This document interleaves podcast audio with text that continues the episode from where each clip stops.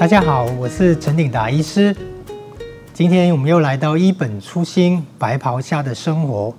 现在呃，这个礼拜要大跟大家分享我在呃照顾末期病人当中一个比较棘手的一个个案。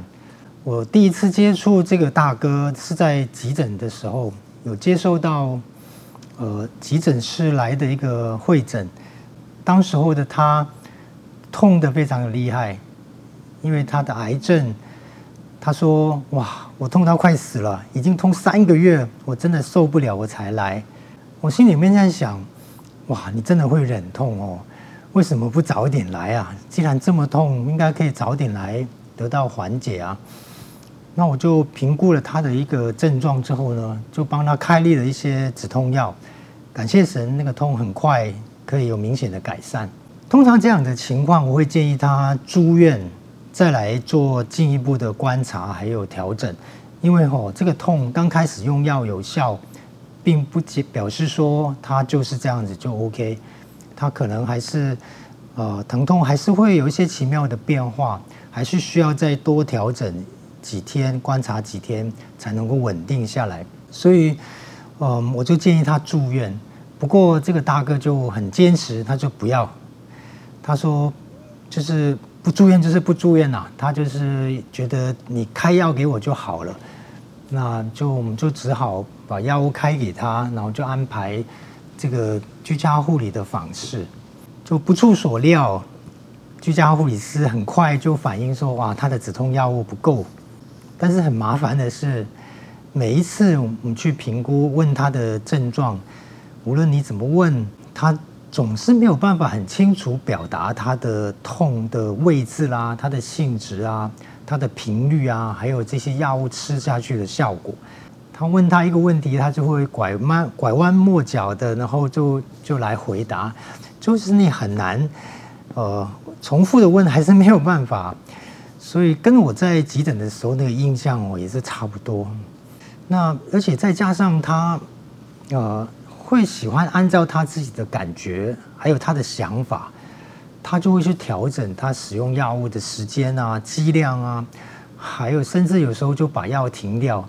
他的理由就是说啊，有比较好，或者是啊吃都没有效，我就不吃了，或者是我也不知道为什么啊，那我就就停看看嘛。所以哦，真的是 我们都觉得说，要怎么控制好他的疼痛，真的是很困难。所以说，他就哦、有有时候不只是止痛药，他连那个呃，因为吃止痛药很容易会便秘，那一般都会要固定的来吃一些软便的药物，让他可以呃排便出来。那他就动不动就会把那个呃软便的药物也停掉，他觉得，哎，我有解啊，那就不用吃了。那结果好几次。就会是因为他整个肚子都塞满大便，然后就来到急诊来求救哈，或者是我们的护理师去家里的时候帮他处理。有一次，嗯，有比较多的时间在家访的时候，我就多聊了一下他过去的一些人生的经历，他的一些背景，我就发现原来他年轻的时候是国家的一些安全单位的一个公务员。他非常认真的工作，表现也是不错的。那因为不知名的原因离婚了，几个孩子从小就由这个妈妈来带，那自己他就很认真的去照顾他同住的爸爸妈妈，一直到相继他们都过世了。后来因为爸爸妈妈离开了，他也发生了一些忧郁的一些症状，那也接受过一些精神科的治疗，但是。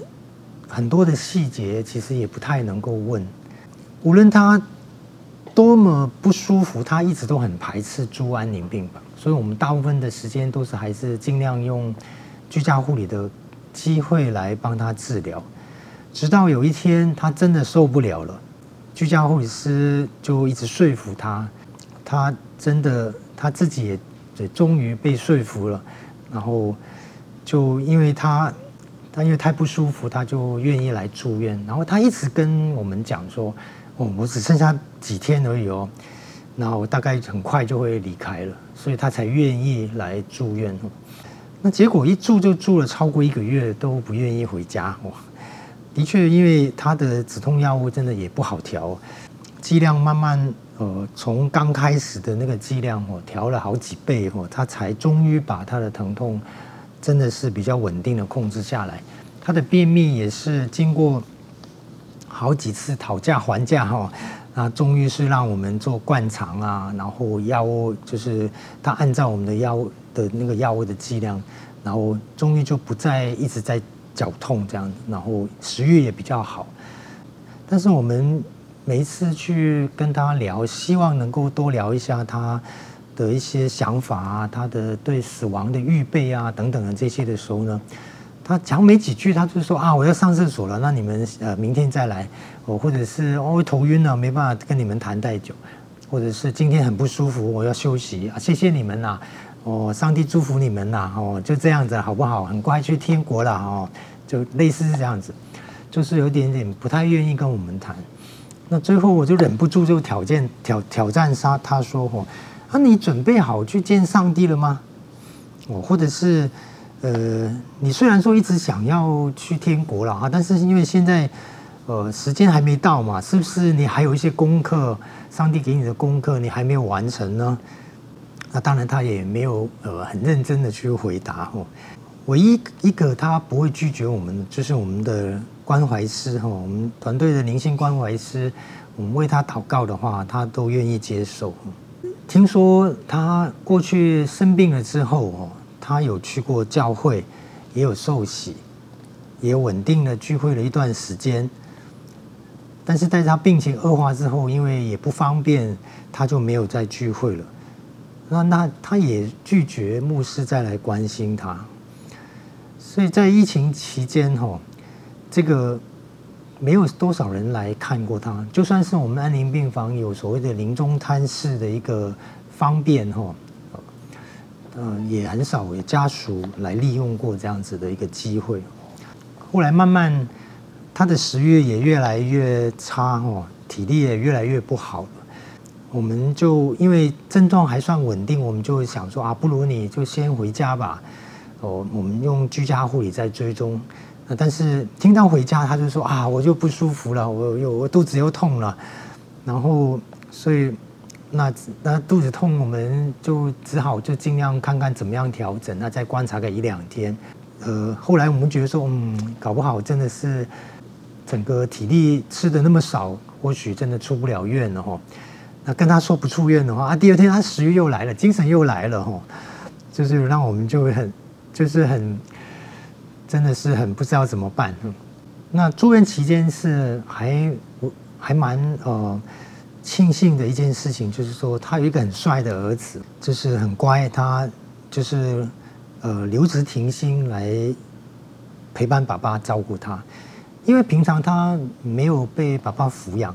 那这段时间，他也很珍惜去陪伴他，二十四小时哦，默默的照顾他。他他的话真的是不多，儿子真的是很乖很沉，也话不多，但是他从来不抱抱怨，呃，反而呢，常常会安安静静的去听爸爸一直滔滔不绝的对他的叮咛哦，就是爸爸也很珍惜这个机会跟他相处。那看起来儿子也是，呃，很。很就是很贴心哦，去让爸爸好好去弥补他过去这一二十年来所缺失缺席的一个遗憾。这样，每一天查房，除了关心他的症状控制，我们也担心哇，他这样出不了院哦，健保对我们病房来说也是有点压力。还有他这个一直都解不开的一些灵性的困扰，他在床头。上面哦挂了一幅我们呃圣经的字画，上面有一个经文是写说要常常喜乐，不住祷告，凡事谢恩，因为这是神在基督耶稣里向你们所定的旨意。那这句圣经的话哦，嗯，我曾经用这个这句话来呃在查房的时候去鼓励他说，嗯，与其一直叹气，一直说，呃。好像都对生命一直在放弃的态度，不如用喜乐祷告来，还有感恩来面对。因为对我们团团队来说，这句话也非常的鼓励我们。因为相相信，无论事情是否可以好转，我们的努力有没有结果，人生的际遇我们可能没有办法去控制，但是我们也可以用喜乐、用祷告、用感谢来面对。这个是我们可以做的，把一切借着祷告交给上帝，因为他才是那个真正的意志者。祝福大家。希望大家能够，嗯，在这些的分享的当中，一同来领受从上帝而来的的恩典跟祝福。嗯，今天就分享到这里。每个礼拜二下午四点，我们都有一些新的一个分享，希望大家可以准时的来收听。